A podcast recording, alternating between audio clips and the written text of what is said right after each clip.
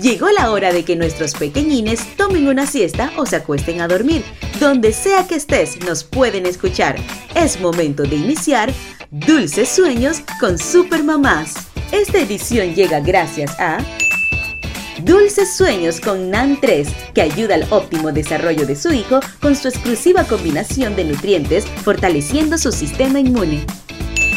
Hola, soy la conejita cuentacuentos. Hoy te voy a contar el cuento de La Caperucita Roja. ¿Y cómo empiezan los cuentos? Había una vez en un lindo bosque donde vivía una hermosa niña. Todos en el pueblo la llamaban Caperucita Roja porque siempre vestía con una caperuza roja que su abuelita le había regalado. Un día su mamá le pidió ir a la casa de la abuelita porque estaba enferma, para que le llevara una cesta con panes y dulces. Su mamá le advirtió, Caperucita, no te apartes del camino más corto, ya que en el bosque hay lobos. Además no es bueno que hables con extraños. Sí, mamá, contestó la niña. Caperucita iba cantando por el bosque que su mamá le había indicado, rodeada de los animalitos del bosque, cuando de repente se encontró con un lobo. El malvado animal le preguntó, Caperucita, ¿dónde vas? A casa de mi abuelita, a llevarle pan y dulces, contestó la niña. El lobo fingió ayudarla indicándole el camino más corto a la casa de la abuelita, pero en realidad la estaba engañando. Él tomó el camino corto y mandó a Caperucita por el camino más largo. Llegó antes a la casa de la abuelita, se la tragó enterecita y se disfrazó con sus ropas para esperar a la niña. Cuando Caperucita llegó a la casa, notó algo raro.